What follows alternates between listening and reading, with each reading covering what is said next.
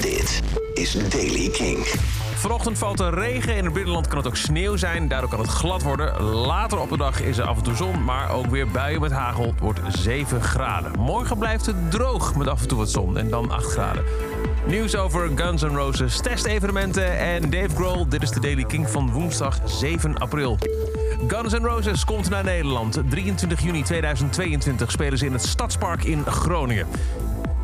Ja, en dus niet Landgraaf. Althans, dat is nog niet bekend. Pinkpop, we hadden het vorige week nog over dat ze onderhandelen waren met Guns N' Roses om daar te staan. Dit zit wel heel dicht op Pinkpop en het lijkt vrij uitgesloten dat Guns N' Roses en een losse show doet en Pinkpop.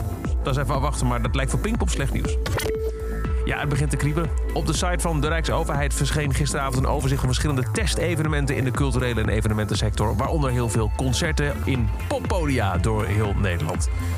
Theaters, musea, poppodia, pretparkers mogen eind april allemaal gaan testen met evenementen. Het gaat om verschillende pilots waarbij er wordt getest voor toegang. Op de site van Rijksoverheid staat dus een overzicht van wanneer welke instellingen mogen testen. Maar een concreet overzicht per podium is er nog niet. Behalve dan van poppodium Metropool. Die hebben al wel een agenda uitgestuurd voor 22, 23 en 24 april. Optredens van onder andere Altim Goen, Wies en Steen.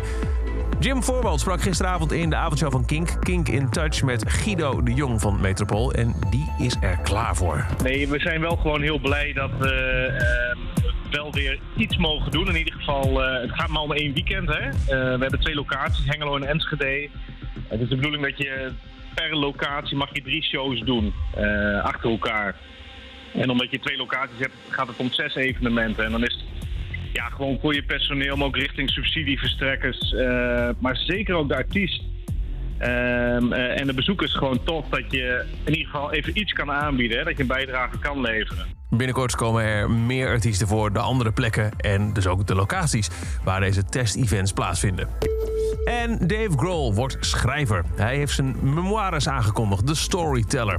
Hij schreef het boek tijdens de pandemie, toen hij niet kon spelen. En hij begon ermee nadat hij op Instagram al hier en daar wat verhalen begon te posten. En zo zegt hij, al snel ontdekte ik dat ik het leuk vond om verhalen te schrijven. Het was hetzelfde gevoel als ik kreeg als ik een nummer speel voor een publiek. Dus ik bleef maar schrijven. De reacties van de lezers waren zo zielvullend als een applaus in een arena. De Storyteller van Dave Grohl verschijnt op 5 oktober. En dat is over de Daily Kink. Elke dag in een paar minuten bij met het laatste muzieknieuws en nieuwe releases. Niks missen. Luister dan dag in dag uit via de Kink-app, kink.nl of waar je ook maar aan een podcast luistert. En voor meer muzieknieuws en nieuwe muziek check je s'avonds tussen 7 en 10 de avondshow van Kink, Kink in Touch.